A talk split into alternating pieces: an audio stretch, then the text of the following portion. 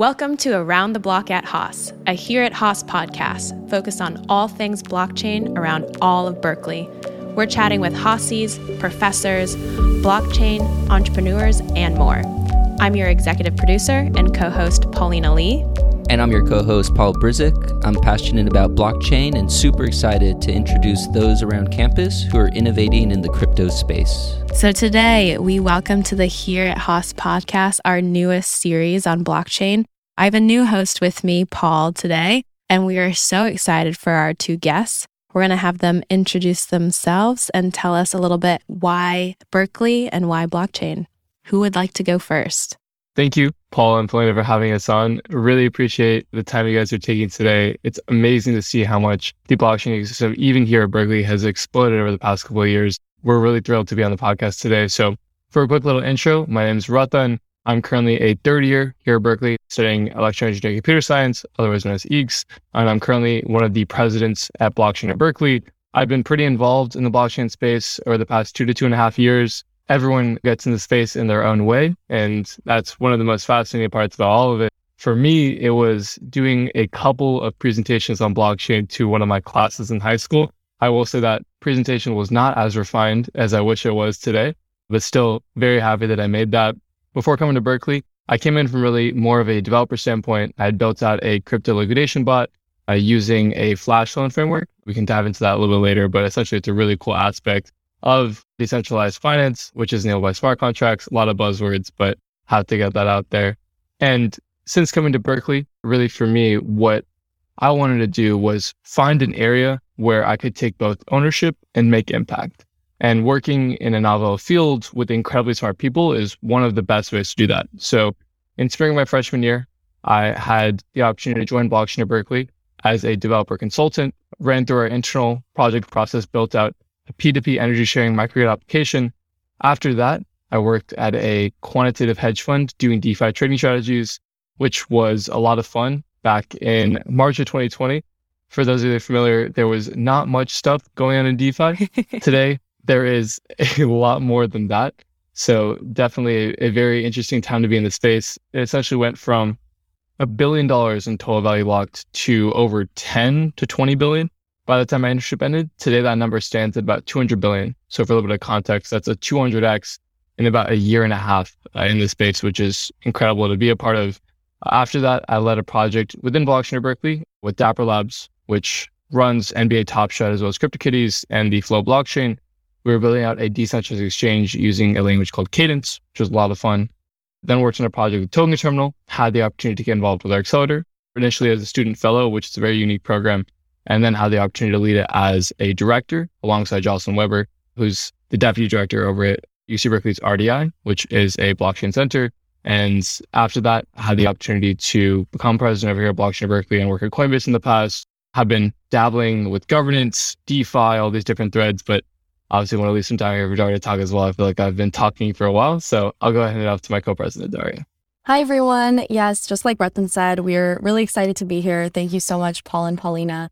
My name is Daria. I'm a third year. I'm also majoring in electrical engineering and computer science, but also minoring in ethnic studies. To answer the question, why Berkeley? It all started when I was about 10 and my dad, great guy, pretty much laid out three potential options for my major. He was like, you can get a bachelor's degree in computer science, computer science, or computer science. And so from mm-hmm. then on, I kind of knew what I was going to do from an early age and why Berkeley well, I did competitive debate in high school, and there was this incredible annual tournament that is still hosted by Berkeley. And I completely fell in love with the campus.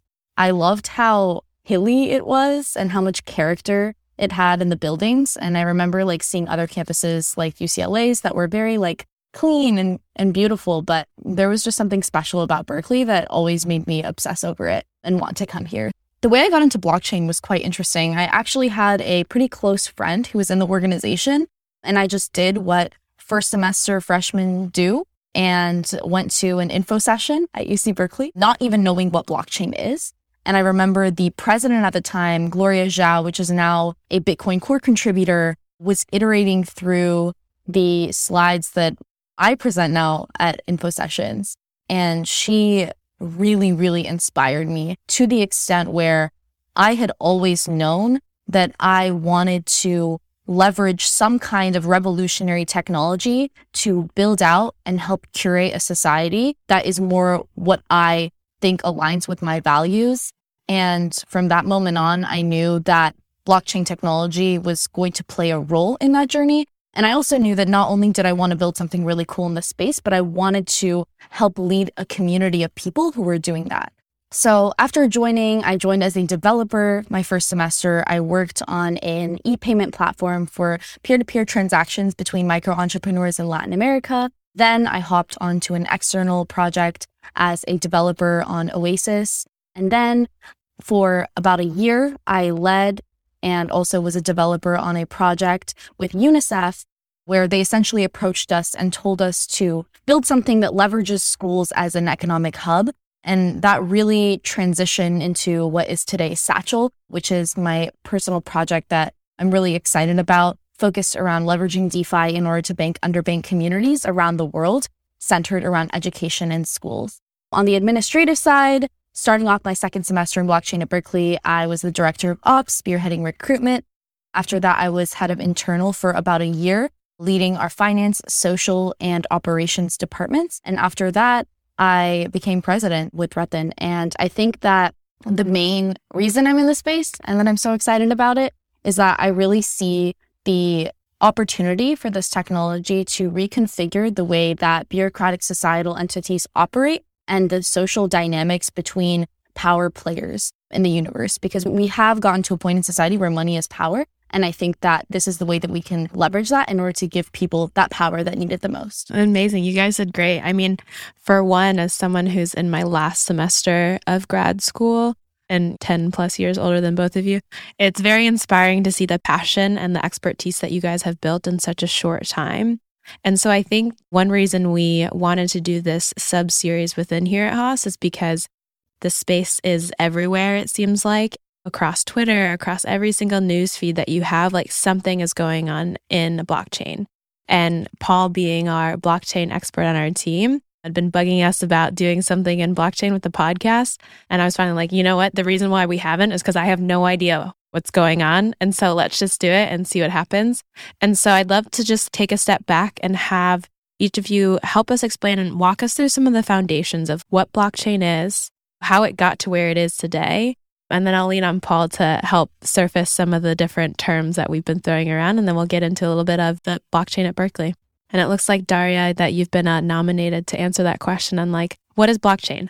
If you had to explain in, call it five minutes, what is it in the most simplest sense? I guess I'll do the sort of like lead up that I typically do at info sessions just yeah. to make it the most clear possible. The biggest thing that we always start off with at info sessions is talking about how blockchain is a technological solution to a social problem. And that really helps motivate the reason that this incredibly powerful data structure exists today. It all rose out of a problem with centralization. We have these large scale centralized institutions, be it corporations, governments, or banks, that we are incredibly over reliant on, and we're not necessarily given other options. At that point, these entities gain massive leverage over our daily lives, and they oftentimes serve a very, very small class of people and take really, really risky profit maximizing practices. So in the 90s, you have these groups that were incredibly resistant towards this centralization called the cypherpunks and crypto anarchists, which were libertarian groups that were very concerned with specifically privacy. And they advocated for cryptography as a really, really important tool in order to enhance values of privacy in our daily lives. So after those ideologies were really out there in the open, you have people who are incredibly smart coming together and experimenting with cryptography, economic incentive models, as well as decentralized infrastructure. And then at that point, Bitcoin came out during the Great Recession in 2008 and became the first blockchain and the most popular use case for the technology to this day. The reasoning behind blockchain is we want to decentralize and democratize ownership and inch towards a society such that the systems that we currently rely on that are so, so dependent on third parties are now going to be open to disintermediation when we leverage public blockchains. So, in the most simple terms, blockchain is a method of sharing data amongst multiple parties that ensures both data integrity without requiring trust. And the primary components are first a distributed ledger, which basically means it's a shared database where everyone who's part of the network is going to be holding a copy. And you also have these key themes of immutability and transparency, which inherently makes it so that data committed to the blockchain cannot be changed down the line. So there's two main questions that come up when we think about how a blockchain is able to work when you don't have that central figure. So the first is how is it trustless? How is it verifiable? How can we make sure that if we don't have the PayPals and the Venmos of the world making decisions, we can do that for ourselves and ensure that you have identity and integrity verified on the blockchain? And the answer to that is cryptography. There's two things we want to verify that blockchain permits us to do. The first is identity, and the second is integrity. On the identity level, you have cryptography allowing users of the blockchain to prove they are who they are using public private key pairs. And from an integrity standpoint, contents of blocks are hashed, creating fingerprints that must match with all other participants in the network. The next question is how we actually make decisions, and that's something called consensus, which allows us to determine what information really gets put on the blockchain and seals the deal while preventing malicious actors from cheating in the system. The primary consensus mechanism that's leveraged by blockchains today is proof of work, which essentially ties computational resources to voting power. You have these folks who are called miners competing to validate blocks, and you need 51% of all hash power to overtake the network, which is incredibly large and prevents any one malicious actor from overtaking the network. Another one that is likely more environmentally friendly, but also has problems of its own, is called proof of stake, which instead operates by randomly selecting validators with sufficient staked collateral to perform the computational work to validate the blocks. And at that point, it's even harder to overtake because 51% of crypto associated with that particular chain is necessary to overtake the network. So then there are a lot of other updates in the space that are quite groundbreaking. And it's all focused around what's called a smart contract, which is code that facilitates, verifies, or enforces the negotiation or execution of a digital contract. And all you mm-hmm. need to happen is that a trusted entity must run this code. And people are doing incredible things in the space, leveraging smart contracts today, including DAOs, NFTs, and DeFi, which I'll let Ratan talk about. Awesome. Now, just to pause there too, from like a technical aspect, how is a blockchain built? And how does it work in a sense? Essentially, how blockchain typically works is that whenever you're deploying it, you see this idea of trustless deployments, right? You want to make sure that when you deploy a blockchain, you have a wide enough validator set. These are the people, either the miners or the validators, who are ensuring that the transactions in the network are actually what they say they are, right? How do you ensure that you have a broad enough set of people that are validating and mining the transactions to ensure that whenever it's deployed, you actually are getting the kind of requirements and benefits of blockchain that are warranted, right? You want to have a decentralized system that's immutable and transparent. There's a lot of different ways to spin it up. I think at a high level, the way that I like to think about it is that there are specific kinds of blockchains. So ones like Bitcoin, which really center around the cryptocurrency itself, there isn't really this idea of smart contracts, right? There's no such thing as a virtual or Turing complete machine. This concept that you can run like for loops or code that can happen like smart contracts continuously. So you have Bitcoin on one hand, which is a very cryptocurrency focused blockchain. The entire point is to have a transparent and decentralized system for conducting transactions between owners in the network. There are people who actually hold the tokens themselves on the other hand, you have blockchains like Ethereum, which is one of the main proponents and one that kind of embodies this ideal of having smart contracts, one of these only blockchains that really does that. And essentially what Ethereum has is that Turing complete machine. You have this idea of smart contracts being able to deploy code that can then be run by other participants in the network in a trustless way. That's what lets you build these complex applications that can then be leveraged to say approach these industries such as DeFi, NFTs, DAOs that we see within the ecosystem today. Help walk us through some of the use cases of blockchain. So, obviously, crypto from Bitcoin, obviously, Doge was a lot in the news last year. We see blockchain being applied to supply chain and many different use cases. You've talked a little bit about DeFi, so explaining that. So, I would love for you guys to walk us through a couple of those. and any others that Paul has too. I can go ahead and give you a history of at least my opinion on the space. I think the space today is too broad for any one person to really be able to articulate everything that's going on, but I'll try my best. In this era of 2008, right, to 2015, where really Bitcoin was one of the main blockchains, if not the only one where a lot of the hype centered around, you really had this only central idea that blockchains can be used to facilitate both anonymous, transparent, and decentralized transactions. That's the idea behind it, a peer to peer payment network. Obviously, there's things that move beyond that with Bitcoin, but that's where that center of Bitcoin stands. From 2015 to 2017, you had the evolution of people building on top of Ethereum. How do we experiment with smart contracts in ways that replace existing societal institutions in a more effective way? How do we leverage these new data structures, these new systems to impact society and ways that we've already seen, but can be made more effective via automation, via smart contracts. In 2017 to 2019, there's more of this evolution of, okay, blockchain is new, blockchain can have impact, but blockchain is also dangerous. When the market crashed in 2017, a lot of people were hurt. You had people that were speculating both on Ethereum, where the price dropped nearly 80 to 90%, same with Bitcoin. And so a lot of this interest and hype around it of, wow, what can we do with this technology? Turned into how do we regulate it and how do we use it in a more safe way? That's where you see this evolution of both enterprise blockchains, permission blockchains, private blockchains, supply chain use cases that are more honestly reserved in the way they approach blockchain. Really, again, not even as broad as what we saw in 2015 to 2017, but more of, okay, here are very specific use cases. We need transparent and decentralized and immutable systems like supply chain where these can be applied but in all honesty, my personal take on supply chain is that it's much too silent of a use case to really prove effective in actually uplifting institutions. Yes, you're improving automation. Yes, you're improving efficacy. But in all honesty, how many people are really touching supply chain?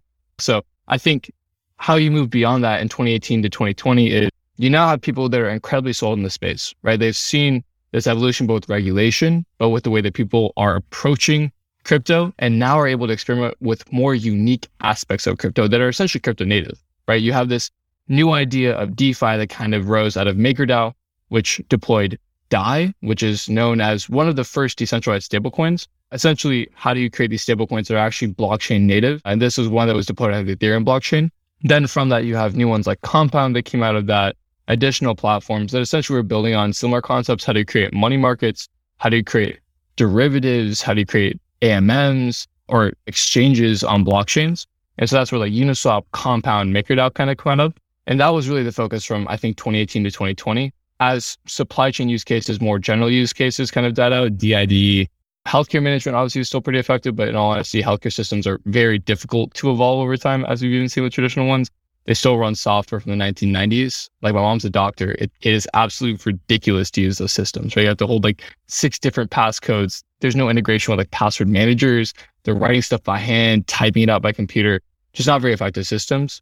What people realize is you're much better off leveraging impactful technology to improve sectors that are fast moving. How do you leverage these new systems to improve other existing systems that both are willing to accept new technology and secondly, are ripe for disruption. So when you take a look from that perspective, you have this evolution of DeFi, which happened really during the summer of 2020, took the lead narrative after the fall of really DeFi that came out of a lot of different factors revolving around both hybrid deployment, a lot of liquidity being in the market already, and not enough institutional buy-in. You see the evolution of a couple of new ideas which evolved over the course of 2021. I think the first obviously was NFTs it's very easy to say that 2021 was the year of NFTs. I think every single cycle with blockchain, people say this is the biggest cycle. Obviously, it's the biggest cycle, right? There's a reason why it's a cycle. And so, in that way, you really see that NFTs both are not just adopted within the blockchain community, but are adopted in the broader community and gives people something that lets them hold community. In 2017, Bitcoin and Ethereum, if you held them, you were a part of that community. Today, I want to say around 15% of people in the US own cryptocurrency and a larger percentage of that even existing within younger demographics, people that are active on social media. Holding Bitcoin and Ethereum is really not enough anymore for people to consider themselves part of community and part of trends. And at the end of the day, the reason why social media exists, the reason why community exists online is so people can feel a sense of ownership and feel a sense of community in that way. NFTs give you a way to do that. The issue with that is that when it is very easy to spin up community, you also see a lot of MLMs, a lot of scams that happen with that community as well. That's not to say that the space is not incredibly impactful. That is to say, though, when you have these new and breaking technologies, it's very easy to be exploited, especially with a space like blockchain. However, on the other hand, you have incredibly impactful things that are happening in that space. You have utility tokens that uses NFTs, fractional ownership in real estate, the tokenization of real world assets, and a lot of other areas, which I believe hold a lot of long term value. But I think as we have all seen, these kinds of concepts take not only weeks, not only months, but years to really develop, as we've been seeing with DeFi.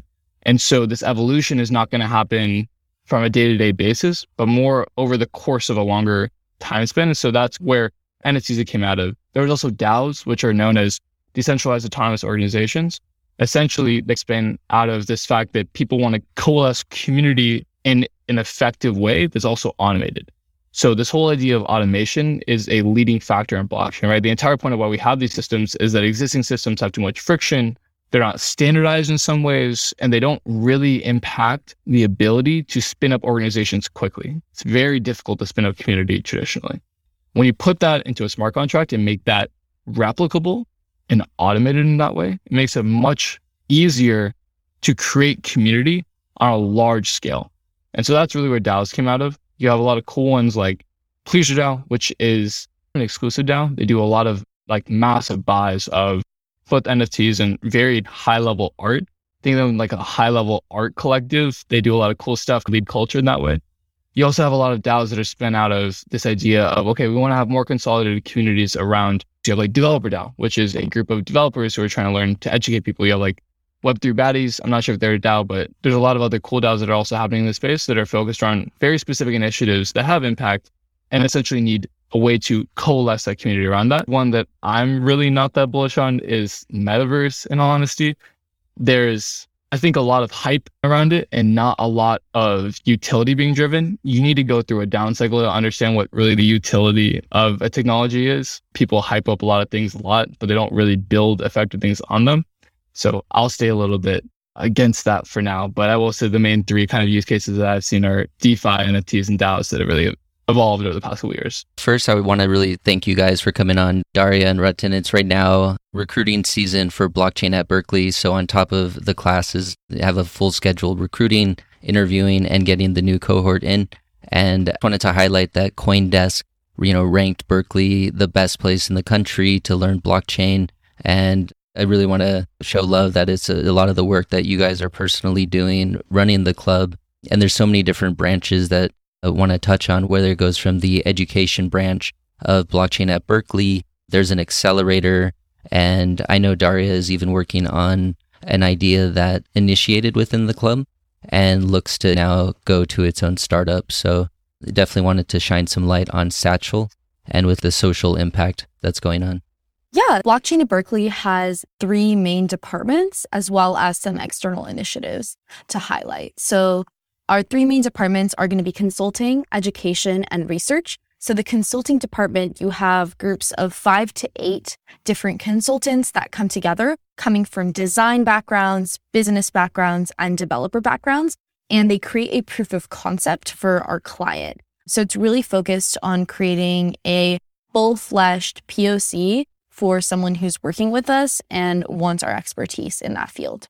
Next is the education department, which is really responsible for creating a lot of the primary educational content to this day. If you go on edX and search up blockchain, the first two results are actually from blockchain at Berkeley. We have an edX that has had over 200,000 students internationally, and we teach two classes here on campus, our fundamentals course as well as our developers course. And our objective with the education department is really to make blockchain technology as accessible to as many communities as possible around the world. And finally, we have our research department, which has two primary branches. So we have our freeform research projects. There's much more liberty to take with our research department than other departments essentially anyone who's interested in pursuing a project and getting funding for it is able to do so by putting forth a proposal and working with our executive team in order to make their idea come to life and learn more about a particular topic that they're extremely interested in. We also have our DeFi governance initiative where we're large delegates for some leading DeFi protocols, and we get to actually influence and steer the direction of the ways in which they operate. So, those are our primary departmental initiatives. We also have a lot of external initiatives. Uh, we just launched BAB grants at blockchain.berkeley.edu slash grants, which we're really excited about. We partnered with BitDAO, which is help funding the initiative. Our first wave is over $250,000 of dilutive and non-dilutive grants. And so the objective here is really to help not only blockchain at Berkeley students thrive and build and create in the blockchain space, but also allow other early stage student founders, researchers, and thinkers to build and have the capital that they need to do that from the get go. So we're really excited about that initiative in particular. We also have partnered with SCET and also collaborated with COS on the Berkeley Blockchain Accelerator, which we're really, really proud of. It is the number one university based blockchain accelerator in the United States and arguably the world. We are incredibly proud of the work that we've done. Ratan can probably dive more into the accelerator since he used to be the director. But essentially, the way it works is it's non dilutive. So we don't take anything from those startups. We just help incubate them, allow them to refine their pitch decks and grow within the connections and the resources, whether it's pro bono legal help or collaborating with different large scale players in the industry. The accelerator really helps startups that are early stage or even have progressed quite a bit grow exponentially and also really stimulates their funding as well. So that's our accelerator. Another external initiative that we kickstarted this past semester is the Berkeley blockchain ecosystem. We realized that we are a limited organization and we only have bandwidth to really have people staffed on projects at a certain scale but the community is becoming so much more mainstream and there's so many people that want part in it and we want to engage the entire berkeley ecosystem. So we started hosting these monthly ecosystem meetups that are the beginning of each month held in SCET and we are incredibly excited about the community that we've been able to build out there. We also created a resource hub as well as a mentorship matching program to get people the resources that they need in order to be successful and also get their first introductions into the space. We've also hosted incredible speakers at these meetups. Notably, we had Joey, who's the founder of Fei Protocol, come and speak. And just this week, we have Sunny, who's the co founder of Osmosis and a BAB alum who is coming to speak with us. So we're really, really excited about the ecosystem. And we're also really passionate about ensuring that anyone in the Berkeley campus who wants to get involved into the blockchain space has a de facto place to go in order to make the connections and find the community that they need. That's amazing. And if you can highlight some of the successful startups that came out of the accelerator, I know a few with Opyn, as you mentioned, the Babylon with Osmosis. And currently there's one called Mooch that I'm familiar with. But if you could yeah. just mention any of the cool startups. Yeah, definitely. I think there's been a lot of great companies obviously coming out of the Berkeley ecosystem. For the ones coming out of the accelerator, a couple of ones I'd like to point out are Acala, which is the DeFi hub over on Polkadot. You also have Astar Network, which is also a significant player in the Polkadot ecosystem. Beyond that, Eluvio, which does a lot of work when it comes to decentralized content creation and recently had a $100 million round led by Fox in the past year. In all accelerator companies, which there have been 85 total over the past three years since the accelerator started back in January 2018, have raised over $420 million in follow on funding since joining the accelerator. The vast majority of those companies coming in had raised no money before coming to the accelerator or only pre seed funding. So that number is incredible in terms of the impact. And they're doing incredible work over there. And I'm very proud to say that's been coming out of Berkeley. In terms of ones that have come out of blockchain at Berkeley, there's a couple of cool ones, very incredible in my opinion, at least, that a group of students have created so much impact in the space. And they're really some incredible people to look up to. Opyn, as mentioned, is a DeFi options protocol on Ethereum. They also recently launched Squeeth, which is ETH squared, a token which is also available on Ethereum as well. Beyond that, you have Evmos, which is an EVM compatible Cosmos chain. You also have Osmosis, which is a DeFi hub on Cosmos as well. Beyond that, there's a couple of cool initiatives like SF Blockchain Week, which was also founded by Blockchain at Berkeley alumni that ran and had over 5,000 attendees back in 2019. There's also She 256, which promotes diversity in blockchain for both women and non-binary folks, doing a lot of incredible work. And there's even a couple active ones in blockchain at Berkeley right now. I won't touch on them because a couple of them are stealth, but a couple of cool initiatives coming out as well. And a bunch more that I haven't mentioned that are also doing a lot of incredible work in this space. That's amazing. And I think what's so interesting too is so obviously our Here at Haas podcast is really focused on the Haas graduate side. And I think the work that you guys are doing also shows just the vast and rich ecosystem that exists at Berkeley. Would love for you to share how people can get involved. I know there's obviously the technical side that, but just for people who also want to learn more about the space coming from MBA backgrounds, because I think the joke is always MBAs are useless without a technical founder, which is always great to hear when you're about to graduate. But just would love for you guys to share kind of how MBAs get involved and like what the application process is currently. Yeah, definitely. So, what I'll say to this is there's an incredible number of ways to get involved in the blockchain space that don't necessarily just even go through blockchain at Berkeley. One of the biggest cool parts of the blockchain space is that for the most part, anytime you ask a question, you'll have about a dozen people answering that question by the time that question finishes typing. So, there's a lot of resources that are out there. A couple of cool ones like to point out are Gabby Goldberg's Guide to Web3, there's also a lot of readings by Vitalik, who's the founder of Ethereum, who posts very important and interesting writings on the space as a whole. Blockchain Berkeley also runs our fundamentals decal. All of this information is completely open source. Same with the as the edX course, which also has fully open sourced all the information that's taught. I definitely recommend starting with the fundamentals and then diving into applications. It's very easy to get lost in current events without a full understanding of what's going on. So the way I like to approach it is you see something you don't understand, you dive into it, you'll understand it, and then you go back to the original article and try to dive through it even more. I think when it comes to getting involved in the Berkeley ecosystem, a really cool story, which I'd actually like to point out is since running our ecosystem meetups, we actually had someone who attended one of our meetups and then got hired as the CMO of Say Protocol, which was very, very cool to see. So with these kinds of opportunities, what I'd say is it's all about putting yourself out there. The worst thing you can do for yourself is if you're interested in something, not explore it because you're intimidated by it the only way you can overcome it really is by putting the time and the effort and reaching out to people because even if most people don't respond, at least a couple people will. And within crypto, most of them will. And if that's the case, you will learn a lot more there. When it comes to opportunities within blockchain at Berkeley, Paul, one of the hosts over here, is a business consultant with blockchain at Berkeley. We've had a lot of MBAs in the past as well who've done a lot of incredible work in the space. A couple I like to point out are Kate, Justine, Ashley, and Dimitri, all of whom are doing incredible work in the space. Dimitri is actually a research partner over at 1KX Network, which is one of the more leading research firms when it comes to the blockchain industry and the blockchain space as a whole. They do incredible research, and Dimitri continues to post incredible stuff. When it comes to MBAs in general, and Paul really epitomizes this, a lot of MBAs are incredible when it comes to synthesizing, understanding, and analyzing information. The important thing is picking the right information to do that on. I think for me, where I've seen the most impact is when there's a new field, pick an area that's not hyped, or rather one that is valued. And that's typically a good place to start. So looking at what are traditional VCs looking at, there's a couple of cool areas within crypto gaming, DeFi, NFTs. I would say my personal opinion is straight from the metaverse, but to each their own. So dive into what you want to dive into. I think there's a lot of fascinating areas. And the best thing you can do for yourself is putting out impactful research on a public scale and getting opinions on it. Because the worst thing you can do is do research and then not expose it to the world.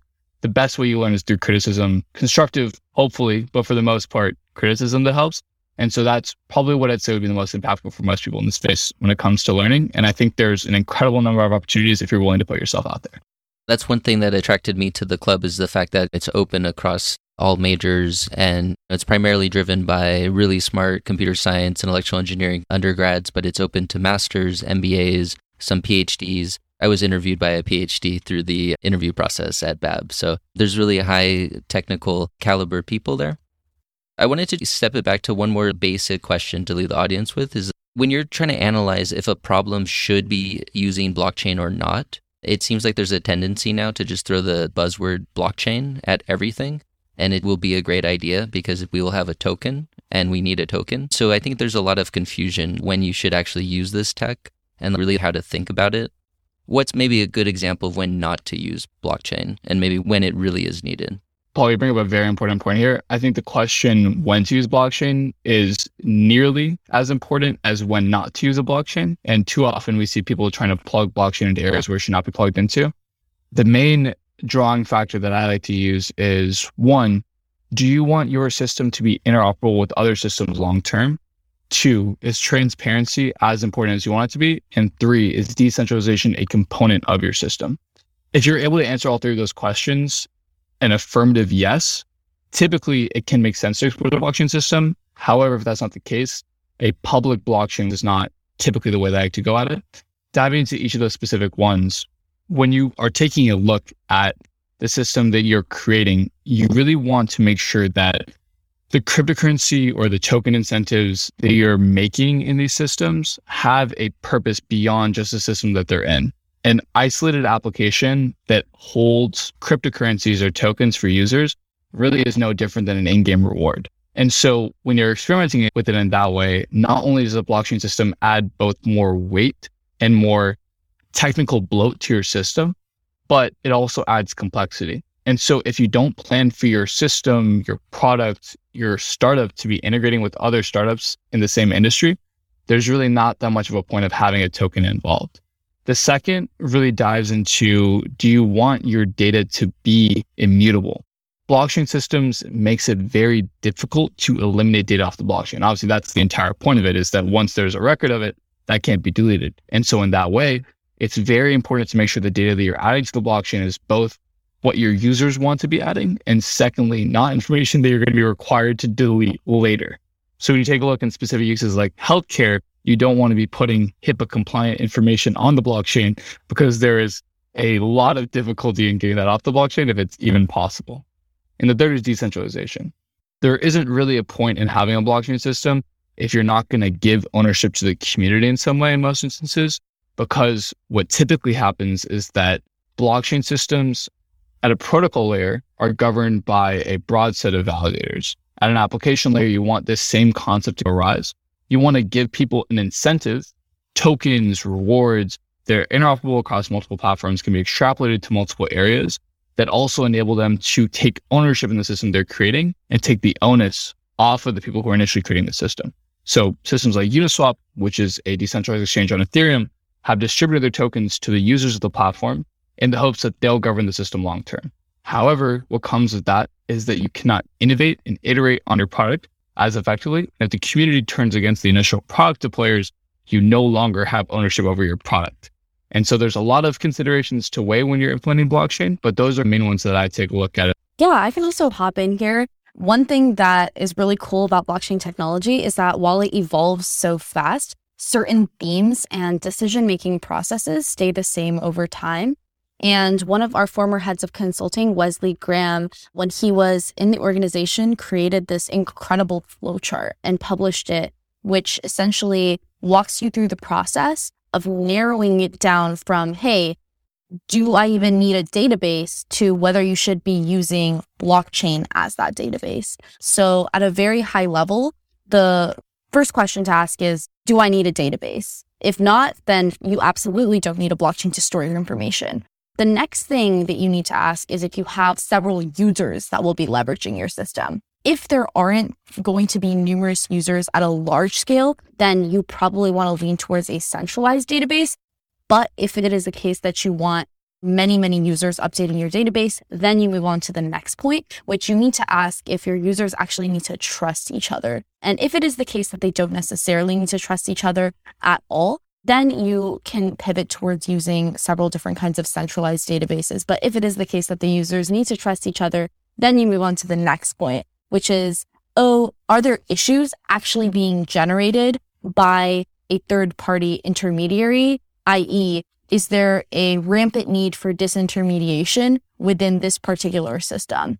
If it is the case that you actually want a third party or an intermediary responsible for a certain decision making process, then you probably don't want to be leveraging a blockchain. But if it is the case that it is, the final question to ask is Are transactions or the information being stored dependent on one another? And if it is the case that that is a yes, that is the final question of needing to use a blockchain.